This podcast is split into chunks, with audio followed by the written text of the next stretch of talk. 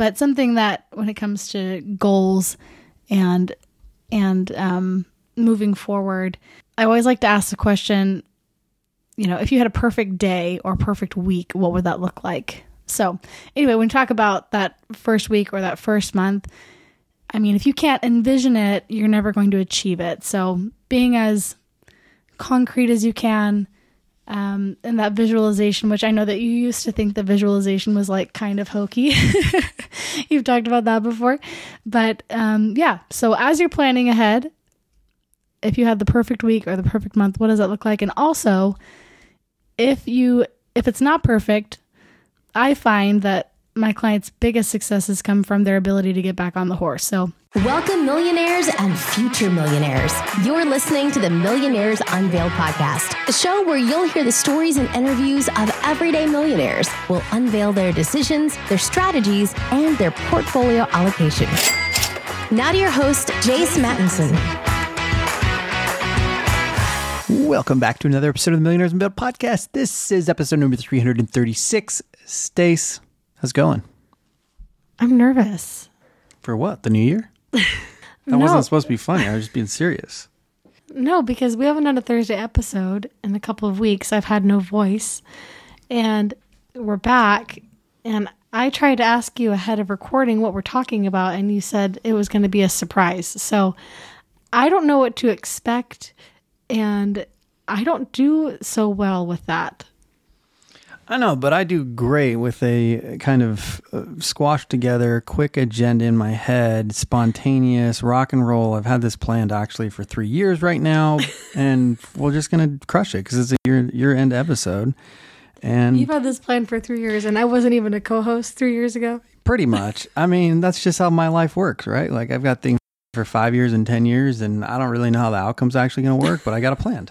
It's true. We actually do plan our entire family plan about a year in advance, which frustrates some of my siblings, which I love them all dearly, but we try to get things on the calendar and they're like, we can't plan that far in advance. I'm like, well, we have our 2024 scheduled. So No, it's we've taken it up even a level above that just because uh, you know, we started wanting to put these experiences and this actually gets into one of the the main things. I mean, we had what you kind of interviewed me a little bit ago, but I get all sorts of emails and we'll get into this in a minute, but one of the things I think for lessons learned from some of these millionaires this year that we've taken even more to another level is planning out some of these things that are important to us from an experience standpoint, not just in a year in advance, but also and several years in advance to make sure, you know, for example, like I want to make sure that I'm at the 2028 Olympics. So we've got that on our calendar and booked the, oh, just kidding. We didn't book the Airbnb yet, but we're close.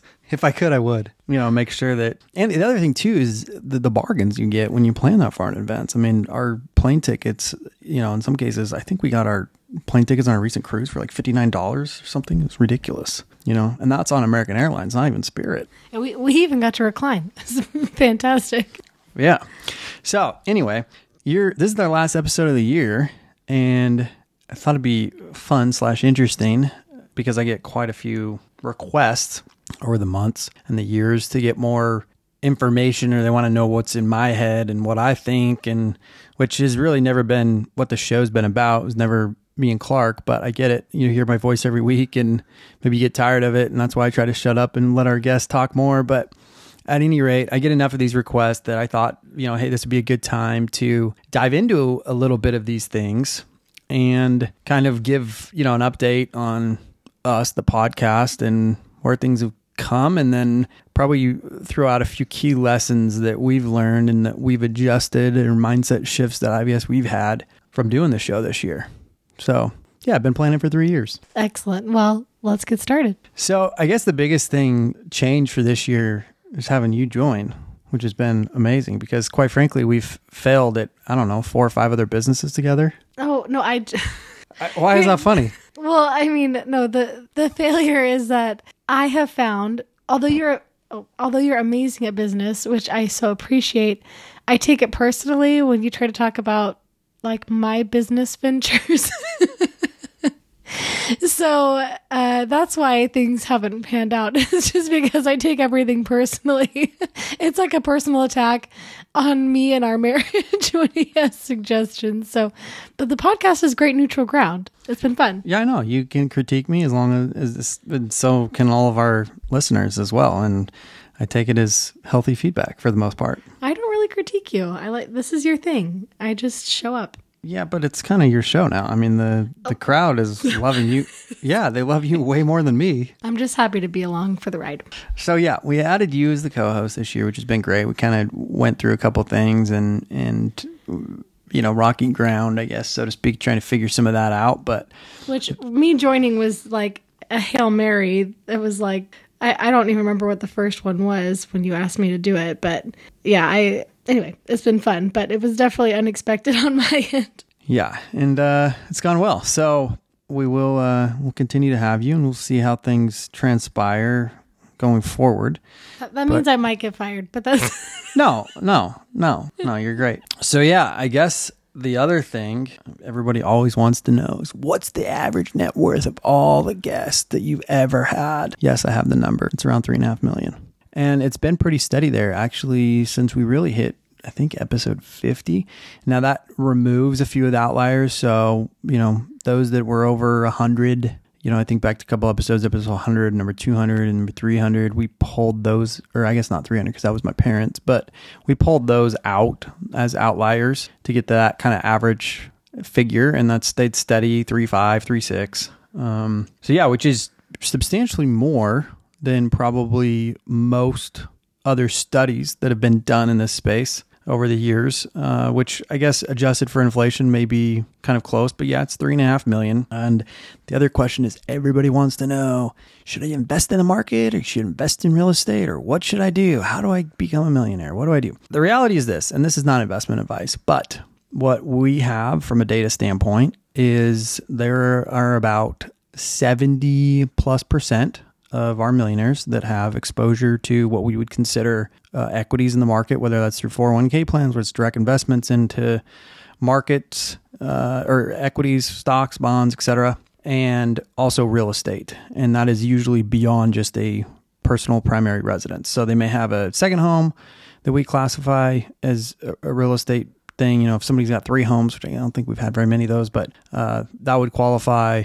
Uh, somebody with a primary and one rental that would qualify into that 70%. And then we have about 10% that have effectively, you know, just market investments, meaning they only have one primary residence and no investments in real estate at all outside of that. And so the very small subset of our pop, you know, our, data set, so to speak. And that has changed over the years. That used to be a little higher towards 15%, but that's dropped down a little bit, uh, closer to 10 now. And then the rest, 20 ish percent, uh, which may not feel this way because as of recent, I feel like we've had a lot of real estate investors, but we still have a lot of real estate investors that have, you know, 80 or 90% of their portfolio, but still have some market exposure. So we still count that in this, in this, you know, in that 70%. The remaining 20% pretty much have uh, just real estate, meaning they have never made or do not have any exposure uh, to the public markets. So very large proportionally, I guess, uh, from what you would expect. But at the same time, you know, we we we have a lot of real estate heavy investors, or so it seems. But they also have there are also several that have you know an old 401k plan or have put money into an HSA or what have you, and so they do have some of that market exposure. So bottom line is seventy percent uh, blended between everything have investments across you know several asset classes primarily the two in real estate and and uh, equities in the market. Those that have owned business or still have business ownership uh, typically find themselves in that 70% category uh, more often than not. We we don't see or haven't seen very many if any that I can even recall that were you know owned a business an operating business and then put all of their money from an investment standpoint in real estate as an asset class by itself. So there you have it. Everybody that asks the question all the time i'll point you to this episode. But it's it's an important question and i and i i get it. I mean i when we started this thing kind of had some of these same questions of how is it really done? What do the portfolios really look like? Yeah, when we break down like the global portfolio, we still have quite a bit of those that have invested in alternative assets. So whether it be, you know, gold or crypto or private equity funds or venture capital, small, small, small, you know, of the 1.2 plus billion dollars in global net worth that we've interviewed, uh, approaching one three oh pretty here pretty soon. Um, most of those, or most of that value, so to speak, um, it lies in you know kind of the main call it two to three asset classes between business equity, real estate, and public market uh, exposure. But a small but yet growing, I think it's about less than two percent right now, um, is in alternatives. So your cryptos, which have taken took a hit earlier, but have had some resurgence as of recent. So that could change. Uh, but yeah, so there you have it on the asset allocation of the millionaires that have appeared on Millionaires Unveiled at this point, which is you know over 300 plus guests and growing. And uh, yeah, it's kind of interesting. So interesting. Thanks for sharing those facts and figures. We certainly see most of our millionaires that we're interviewing um, investing in real estate, and we always dive into that how they're managing it if they're wanting to grow it if they're wanting to keep it and uh, it's interesting how they've had very different paths uh, some of them want to have a hundred doors. Some are happy with two doors or three doors, and and uh, and don't want to grow that at all. And it's just fun to watch everyone's financial journeys and and uh, how they've built wealth as families or as individuals. Yeah, I think one of the probably most surprising stats or interesting things, and this has been kind of the theme in the case for a couple years now, is the lack of participation in an HSA. And the reason I think that's so interesting to me is it, relatively new vehicle from an investment standpoint or even a a you know use standpoint for your personal life uh, as it relates to your health. However, we talked to a lot of millionaires that are on the verge of retirement or are thinking about retirement and one of their main concerns is healthcare costs and what to do about healthcare in general. And so I would expect from a investment standpoint that more would be utilizing that vehicle because of its tax advantages, the triple tax savings that come with it, and its ability to also act as potentially another retirement account, you know, depending on how you utilize the withdrawal from it. So that's been surprising to me. I'm still waiting. I think, I don't know, HSAs, what, we're almost on their 20th year now, which I still feel like is in an infancy in some respects. They're a little bit older, or I guess a little newer than Roths. And I feel like Roths have been more widely adopted. But I mean, if somebody's maxed that out for 20 years now, I don't know, we got to be, there's got to be some people out there getting close to having, no, for sure. There's got to be, there's got to be people that have gotten close or have seven figure HSA balances, which if you're out there and you're listening and you've got one, I'm interested. we want you on the show. yeah, I'm curious. I, you know, the the the consistency to put away in that for 20 years to have adopted such an early time period of utilizing them. And if not, we're probably going to start to see some soon. I would imagine, especially with the kind of more recent bull run this year specifically, where I feel like a lot of people have had had some. We have a few people on that have had six figure accounts, but you know, a, a seven figure account I think we got to be getting close. Way, way the bull market's been for the last you know several years here, but who knows? Maybe maybe I'm off base on that. But uh, if not, it's gonna be it's gonna be soon. There's got to be. Yeah, I'm just running my math here. One of the great things about being married to Jace is he has his time value money calculator out at any given time. It could be a stoplight. It could be at dinner. I don't know, but he's always calculating something, or just his regular calculator app. And it's something I appreciate about him. Yeah, I got old. I can't do it in my head anymore. Just kidding. I used to do a lot more in my head, but the calculator's well, pretty they nice. They told us we were never going to have.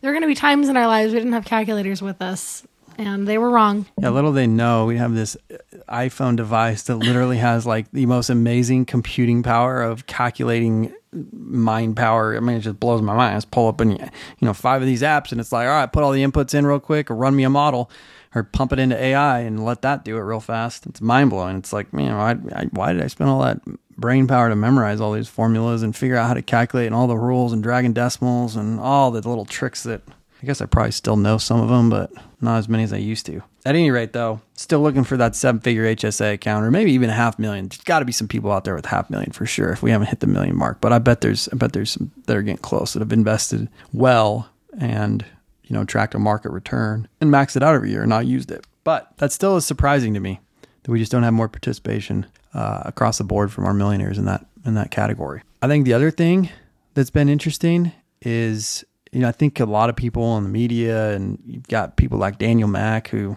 I got to get that guy on the podcast one day. He'd be fun. I think he and I would get along well. But uh, you know, that drive flashy cars and fancy cars, and we've had a few more of those this last year than I would have ever thought. However, the car of choice still seems to be, and granted, they, it's all over the board, but Tesla still seems to be the one that most choose as a percentage. Granted, it's all over the board still, so it's not like it's a leading indicator by any stretch of the imagination. But it has been interesting to watch that change in, you know, beha- behavior. And I don't know if it's related to Elon and the brand of Tesla or if it's more related to the fact that, you know, it is electric and you can save money and there were a lot of state incentives and federal incentives and everything else to buy those things uh, or you know just getting off of oil dependency or what. But it has uh it has been the car of choice more often than not with those that we've had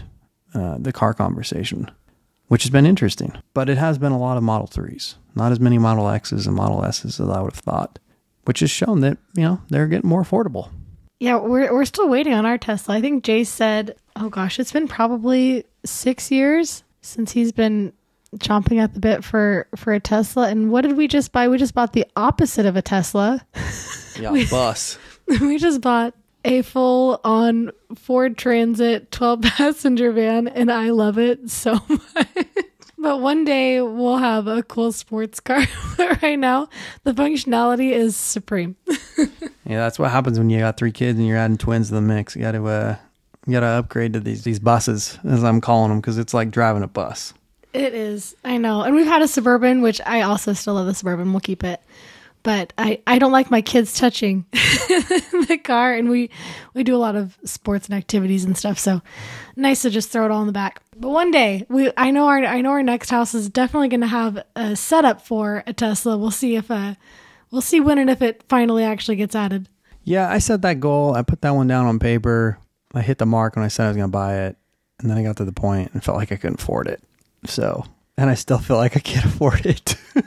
I think one of your most oft repeated phrases is "We got to make more money." I know. I never know if we're doing well or if we are in the poorhouse because he, Jace oscillates depending on the day. Yeah, I don't either. It, ch- it changes drastically because you know I go grocery store and all of a sudden like the milk I'm buying is like 25 percent higher, and it's like crap. When is this going to stop? You know, inflation's gone out of control, and then you know you get your property tax bill, you get every single bill, and it's like holy cow. Anyway, the other thing that I would mention that I thought has been kind of an interesting trend amongst millionaires. I thought more often than not we would start to see a migration or from a portfolio management standpoint, most millionaires would gravitate towards, you know, a particular brokerage house, for example. And to my surprise, that has not been the case at all. In fact, it is all over the board. They use millionaires that come on our show use all of the different ones you can ever think of, whether it's Robinhood or whether it's Vanguard or whether it's T. Rowe Price or whether it's Charles Schwab or E Trade. Now, there's been some consolidation with TD, TD Ameritrade and Charles Schwab and stuff, but for the most part, they use them all. Optum, HSA Bank. I mean, there's so many different companies, providers out there, and yeah, not one of them really stands out uh, for the most part that one that our millionaires gravitate towards because they they utilize a bunch of them. and we're on the same boat. We utilize several of them ourselves. I get I get the emails. I don't manage them, but I get the emails. Yeah, no, it is it is true, and I've I mean some of them I've had established for so long that you know I guess it's tough to teach an old dog new tricks, and sometimes I've consolidated, and some of some of the ones I've been with have bought out, or in some cases, you know, there's very few ESA providers, which most people probably don't even remember what ESA is or know that they still even exist. Uh, but you know, those there's just fewer that have essentially everything, I guess, and so in some respects, I feel like I was forced to use more than I probably wanted to. But we've done some consolidation. But nonetheless, that's a that that's an interesting thing. I would have thought that, you know, and there's some that I think some we had like motif investing like at one point was utilized and that's gone. I think I they're out of that. business. Yeah. So there's been some that have either gone out of business or been consolidated. Um, you know, I think the other thing that I would mention too is there are a lot of millionaires that don't have, you know, that are not uh, as far along with their estate planning as you would expect. So, lack of wills, lack of trust setup, lack of, you know, just in general, kind of that estate planning that you would expect to see uh, start to take place. And it gets a little different probably for everybody as the levels of wealth grow. But uh, yeah, I would expect, you know, more often than not, some of that to be taken care of. And when we have some of these, and we don't get into this discussion quite a bit uh, on the podcast because, quite frankly, we find that a lot of them don't have anything done. And so, you know, it's kind of hard to have a discussion around when they've never done it or, you know, it's not that they don't think it's important. It just, you know, it takes time, it takes money. You got to hire the right people. And it's a kind of a hire that you typically probably are never involved in and also don't get that many good referrals in because, you know, it's not like you're transacting your, uh, your estate planning documents, you know, on the weekly or the monthly or the annually. And so is your neighbor Joe. And that's what you're kind of, you know, kicking around the curb on the 4th of July party about is, hey, man, who you been using for your estate planning documents? It's just not a conversation that, that happens. I think you make a good point, and I think I'm going to start that conversation on our uh, at the park. I think I will die if you start talking to the park the park moms about their estate planning documents. you show up at the park, I'm going to be having an estate planning conversation. Done. I mean, nothing probably puts me to sleep faster than probably talking about that stuff, but it, I- it is no, no, no. A movie. A movie puts you to sleep faster. okay, maybe a movie sometimes, but that that that stuff's important, and it is part of my annual plan. I go through every single account every year and make sure that everything's set up from a beneficiary standpoint, that nothing's changed, and if it has changed, I make the adjustments. Then I try to remember when we have kids, but and to do that, but I, it's just a practice I've gotten into doing it annually, uh, which takes place this week. Surprise, surprise. So make sure that's all set and good to go, and but nonetheless, the estate planning, I've been surprised that uh, we haven't seen more of that, uh, especially with those that are worth, you know, two and three and five and 10, because in some cases, that's probably who needs it the most. You know, actually, that reminds me of a tragic event that happened recently to a friend of ours. And that got you thinking about business planning if a tragic event were to occur. Yeah, no, definitely with Keyman insurance and all that kind of stuff. I mean, you, you never think some of this stuff's going to happen, but then you watch it happen to some people that are close to you, and you're like, holy crap, like it's a big deal. It's a big mess to unravel. Uh, so yeah, something that I guess we made some changes to in the last year, specifically related to our stuff. But yeah, at any rate, risk, risk mitigation, uh, you know, the transfer of risk is something that is something everybody, you know, I feel like that we have on the show has some level of thought through. Uh, in some cases, you know, you get a mortgage, your insurance co- or your mortgage company lender is going to make you put insurance on a property. But in terms of carrying an umbrella policy and what limits look like and all that kind of stuff, uh, most of our millionaires have had some sort of risk mitigation plan in place. But you know, it's probably not something from a holistic standpoint that is reviewed as in depth as it probably needs to be. And some of that stuff, you know, umbrella policy is pretty cheap in general. So that brings us to the the not so fun slash fun stuff that everybody asked about, and that's the lessons learned or things changed from our standpoint because we went on. I went. We were on our own podcast. What I think like episode one sixty one ish. Is that right? I I think it's have, I have no idea. I think it's 161. But so, what's changed? Not a whole lot. I still love my three-legged stool of having, you know, roughly or trying to keep a roughly a third in the market.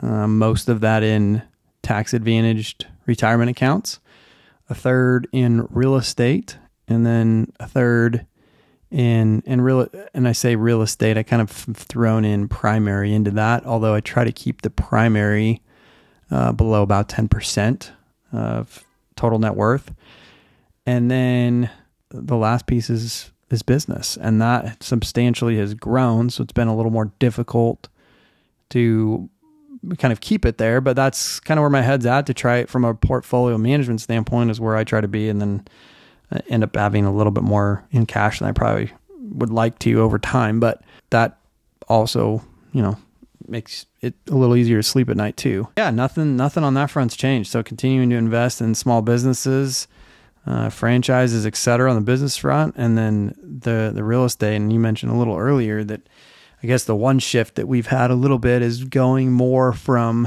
kind of that single family, uh, you know, rental space to some more multifamily, trying to get that economies of scale, which is probably a natural progression for most that uh, tend to invest in real estate. And the single families have done well, but we've sold some and kind of redeployed some of that capital into other things. And uh, yeah, that's about the that's from my standpoint, I don't know that that's really going to change much. I will say this, though, on that. I thought, I know I'm in my mid 30s now. I thought at one point I would get to this point and I'd probably be like, hey, I've got critical mass in my tax advantage accounts and market investments. I don't need to put anything in, in them anymore. I think I had that thought back when I was maybe, I don't know, late 20s, maybe hitting 30 that has changed for me. So I don't have any plans, at least in the next five years or maybe even 10 years. I'm kind of reevaluate on this every year, but really every five years in my head of whether to stop or slow down those contributions just because I didn't feel like the, you know, the, the, the momentum wasn't there to get the dollar for later versus maybe potentially spending that dollar today or putting it into something else for that dollar today. Part of that has probably changed because of inflation. Part of that has changed when I run the math. I'm like, well, that may, you know, that may be something that's worth putting away and continuing to put away. Uh, the other part is, you know, I've had a few conversations with some buddies that are, you know, significantly ahead of where I am and told me that they had a lot of the same thoughts and then went through this process at my age when they were my age and were like, look, you just never can get those years back to add back to it if you ever wanted to. And so that kind of changed. So I don't have any plans on slowing or stopping and not maxing out any of those accounts. We'll see if that changes at 40 or 45 or maybe even 50. I think there will be a point where I do say, eh, there's no point in adding too much more, but maybe not. I don't know. I don't know. I feel like you uh, always like to hedge your risks. So I, I do remember those conversations five and six years ago that, you know, we're going to max these out and then we're going to stop. But, um, but that, that has not occurred and that's all right. We're good with that. I feel good about that. Yeah. The other thing is I've changed my mind on putting money and value into a primary residence. I used to think it was worthless and not, you know, didn't want to do it. But as a growing family and spending a lot of time in the house and making a lot of memories, I've I've changed my tune on that a little bit. I think uh, you know I'm leaning in, putting a little bit more into a house than I probably ever thought I would, and I'm okay with that, and I'm excited about it. And that's not something that I ever thought I would probably say or would be something on the radar. I thought, you know, have a modest house and not that it's not modest that we're, we're going to move into, but you know, times change, things change a little bit. And I've realized that I spend a lot of time at the house and, you know, my office where I spend a good chunk of time is important and, you know, hosting and having people over and having room for the kids to play and people to stay is, is important to us. And so, you know, it's kind of one of those things where I'm like, well, what else are you going to spend the money on? You going to save it down for when you're 60 to go on a bigger trip? I think I'll probably still go on the bigger trip then and not worry about it and spend a little extra then. But I'm okay spending a little more now too, between that and investing in some more experiences uh, that normally I would have probably naturally wanted to put away for later, but I'm willing to do them now. And part, part, reading the book Die With Zero again, uh, you know, reiterated that to myself. And we're all grateful for that epiphany that you've had. we we meaning me.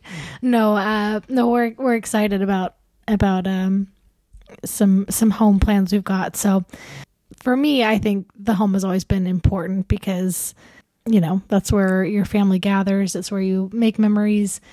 Um, and just having a home that's conducive to your lifestyle and your family's needs is important. But um, yeah, we're we're excited to make some more memories, have some more space for hosting, and um, just have things a little bit more comfortable. Also, we never thought we would ever work out at home. that was a, a big surprise. We always thought we'd have a gym membership, and we've been working out at home for, oh gosh, like four years now almost. Around the time of COVID is when we dropped our gym memberships. We also live someplace where the closest gym, like good gym, is like 25 minutes away. So it's just too far with how young our kids are to make it worth it to make the trek. So just in terms of having gym equipment in the house has been a, has been a little challenging. So we're we're happy to have a little a little space for that and uh, and yeah, just be able to make some more memories at home. I think the other thing too that I've realized is, you know, we talk about about these experiences that are important to us and the memories that we make and the millionaires. I mean, it's ninety five percent. That's what's important to them is making these memories and spending on the experiences. And I've really started to think more of like, okay, you know, I have a an experience with a vacation or with an outing you know, whether it's a specific dinner or an event or whatever that might ha- happen. And those are important, but it's also about there's also a, a, level of importance to the daily experience and and what that looks like, uh, you know, from your lifestyle. And you mentioned the gym and working out, and it's like that brings a lot of joy. Like, and I want a dedicated space with all my workout equipment that I can go. That's like personal gym. That's like, hey, this is part of the daily experience that's important. And so, and I can create that in my own environment, right? And, you know, put the cold plunges there and the saunas and all the things that are important to me now from a health standpoint that maybe weren't previously. And that's been a little bit of a mind shift. I used to think about the experiences as like, hey, I needed to have these like four or six blocked off, and I do. Those are important. But I don't want to lose sight of that daily experience that is also important. That sometimes in the monotony of everything gets forgotten because I spent so much time worried about what that next experience is going to be or that next vacation or that you know that thing that you might remember better that you spent you know and saved for or whatever that happens during spring break every year or whatever and so that's been a huge shift i think this last year from the podcast and talking to several of these millionaires I think another piece of that comes from watching our parents age, which is weird anyway. but um, it's it's weird to watch your parents get older. But we've seen our parents lose interest in things that used to be a big goal of theirs. You know, wanting to drive a certain car or wanting to, you know, go on a certain trip, and then always saving and saving and like looking forward to this at some future date and then they get older and don't want to do it anymore. And they kind of miss that mark on enjoying that because that that moment is gone. The desire is gone. And so i think that it's been important to us to kind of see some of those opportunities or interests now when we have some of that youth on our side energy and excitement about something. So um, yeah, again, I mean, we love we love that book Die with Zero and how much it's influenced us. And again, always taking the precaution and you know setting things up for your future self like you need, but grabbing onto the things that excite you now as you can. Awesome. Well, that's a, a great update, and hope that the I don't know tens of fifties or hundreds emails. I don't know how many I get on this every year, but uh, and keep in mind, I do respond to most of them, but or I tried to anyway. It's getting a little more difficult, but uh, hopefully that covers it. If you have any other specific questions, I'm happy to answer. Just reach out, millionairesunveiled at gmail.com. It's going to leave six uh, ish things that uh, do to wrap up the, the new year, or I guess the end of year to wrap up the new year. Actually, probably be a little more than six, but some important things that uh, started to take into our lives and from a consideration standpoint, I think are are are great. I mean, these were shared in conjunction with several different millionaire interviewees that we've had on the show and things that we've kind of applied from various things they've shared. So, number one, reflect on the year, achievements, lessons learned. Uh, number two, handwritten messages of gratitude to those, you know, 20, 30, 40, 50 people that have played an integral part in what you've done and accomplished in that year. A great way to uh, show some appreciation and continue to expand your network and whatnot. Number three, this one's always hard for me. Let's create a no more list. What are you going to say no to going forward? What are you going to give up? And uh, make that turn into a new habit. Number four, which is like Achilles heel for me right now, is some organization around office, garage, closet, car, all the things that you're involved in daily life that uh, might get a little cluttered or, you know, a little holiday hangover, if you will a little extra mail with all the Christmas cards everybody gets and uh, Christmas tree and wrapping pre- or presents and all that stuff. Get that all kind of squared away. Uh, number five, plan out that first week, first month of the year, first quarter. Get get things dialed in. Don't wait a week, two weeks, three weeks, four weeks in advance or down the road to try to uh, set some goals and and get things uh, planned out and accomplished. I'm gonna jump in on this one. Yeah. So, um, I think this has been mentioned before, but I'm a dietitian. I've done nutrition counseling for several years. But something that when it comes to goals and and um, moving forward, I always like to ask the question, you know, if you had a perfect day or perfect week, what would that look like? So, anyway, when we talk about that first week or that first month, I mean, if you can't envision it, you're never going to achieve it. So, being as concrete as you can, um, that visualization, which I know that you used to think the visualization was like kind of hokey. You've talked about that before. But um, yeah, so as you're planning ahead, if you had the perfect week or the perfect month, what does that look like? And also, if you if it's not perfect, I find that my clients' biggest successes come from their ability to get back on the horse. So, even if it's not perfect, what does the next day look like? No one's tainted your next hour, your next day, your next week, your next month. And I'm going to step away from my counseling soapbox. Back to you. No, that's great. And yeah, that is probably one of, you know, my biggest closely held beliefs that I recently changed when I asked that question. Even put that in put that to the guy in the mirror. I used to think a lot of that visualization stuff was like a little hokey and, you know, doing affirmations and all that, but man, I'm I'm I'm I'm a believer now, if you will. Oh, and that was even an affirmation. You're Yeah. a believer. Yeah, exactly. I mean, every single time I've like started to do that stuff, and like, I mean, we were looking at back at old stuff last night together, and I'm like, wow, like that came to fruition, and I accomplished that. And you know, could it be that it just happened? Sure, but do all the little steps that take you there and the visualization. I mean, I did this a ton with sports. It's like, yeah, I mean, I'm gonna, of course, I'm gonna take the game-winning shot. Of course, I'm gonna like have the basketball in my hands and I want to take that shot. I want to have that pressure. But when it comes to other skills and things in life, like, uh, yeah, I, I guess I had deviated from some of those practices of getting in the gym, listening to music, playing that out in my head, like, you know, and not doing it and not applying it to other things. 'cause I thought it was, you know, hokey, so to speak. But now I don't think so anymore. I'm, I'm all about it. So I, I do a lot more of that than I ever thought I would. And, uh, yeah, it's important. It's kind of a part of a, I don't know, I wouldn't say daily ritual, but it's, it's, it's frequent that I have that as part of my, my thing. So, and then to wrap up, you know, look over, look over all the finances.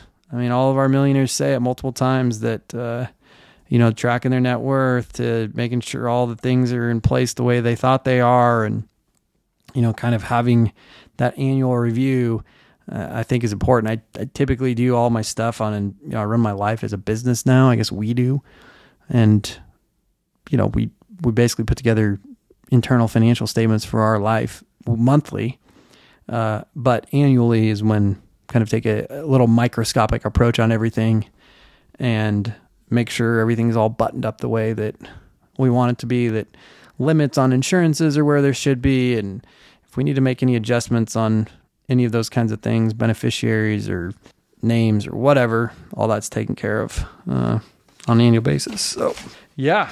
One more thing. We've had a lot of requests for what? Oh, I didn't know where you were going with this. We've had a lot of requests for some sort of like a meetup or an MU retreat. We love it. We're here for that. Yeah, so I don't I don't have anything to declare that we're going to do, but I've had enough requests and we've got I guess some momentum around it. We've talked about it a couple times. My schedule I was going to try to do it this last fall. My schedule just was a little too crazy and didn't allow uh, for me to really kind of plan something, put something together. But I think this next year, 2024, I think it's the time to do it. So be and stay tuned for that. Probably what we'll do is invite guests who've been on the show first, and then depending on what kind of response we get, which so far we've gotten a ton of response that's been great. In fact, a lot of it asked for it, but uh, until we get actual kind of commitments, I've always kind of just like I don't know. I've felt weird about meetups in general, just because I, I don't really want to run a conference. I don't want to have like a big deal, but I do see the value in getting together with some of these people and meeting face to face and having good discussion about this and these topics. And sometimes it's hard to find, you know, networks of that kind of, you know, place to do that and feel comfortable and not, you know, whatever. So I I see the value in it. It's something that is uh, top of mind for this year. Uh, we'll probably look at doing something in the fall for it. And uh, once I have some more details, I'll let everybody know. Do, do we want to solicit feedback here? See what people Yeah, are I interested mean- in having? Yeah, I mean, But I'm happy to let like? them throw some stuff out there. Yeah, if you if you if you have a, some high opinions on it and you want to attend, let me know. I'm happy. I don't want to, you know, I don't want to charge a bunch of money. I don't want to do all the stuff that I'm not interested in turning this into like some crazy business. Like I just not not, you know, I'm not in the I'm not in the world of trying to create events and do all that. It's just I've got friends that have done it and some that do well at it, but it's just not something that I, you know, I'm happy to try to facilitate and getting, you know, a cool group of people together. I did something like this with a group of guys in a CEO retreat last year and and it provided a lot of value to my life and and something that I've now kind of made even do, into an annual tradition and getting around some of these people and doing things like that. And it was you know everybody paid in to cover the costs a little bit and and you know it was a phenomenal weekend. And so I do see the value. That's the first time I'd ever done something like that uh, in particular especially with a group of people I'd never really not met none of them uh, previously to showing up there. And yeah I'm hanging out in a room with 25 people doing breath work. It's pretty uh pretty surreal and jumping in the jumping in the frozen frozen lake and sitting there for five minutes doing Wim Hof breathing and all that kind of stuff. But I think we'll do something. I've had enough requests for it. I've had a lot of people reach out about it over the years, and you know I keep in touch and I know a lot of our guests at this point, and some of them I think I probably had lunch or shared a meal with probably thirty or forty now, and so it's pretty good. I mean, it's like ten percent and then you know some have become good friends actually in some cases too so we are going to try to do it we'll figure it out let you know what the details of it uh, but like i said if you're interested have some you know strong opinions let me know throw it out and we'll, uh, we'll take it to heart and see what we can't do put together And also, this is fun for me to. yeah stace Don't, actually don't, don't worry. You'll have you'll have a female in in the mix helping organize. And let's let's be real. I probably am not very good at.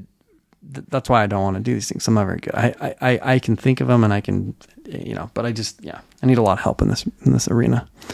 So with that, everybody have a happy, safe New Year, and we'll catch you on the other side. 2024, baby.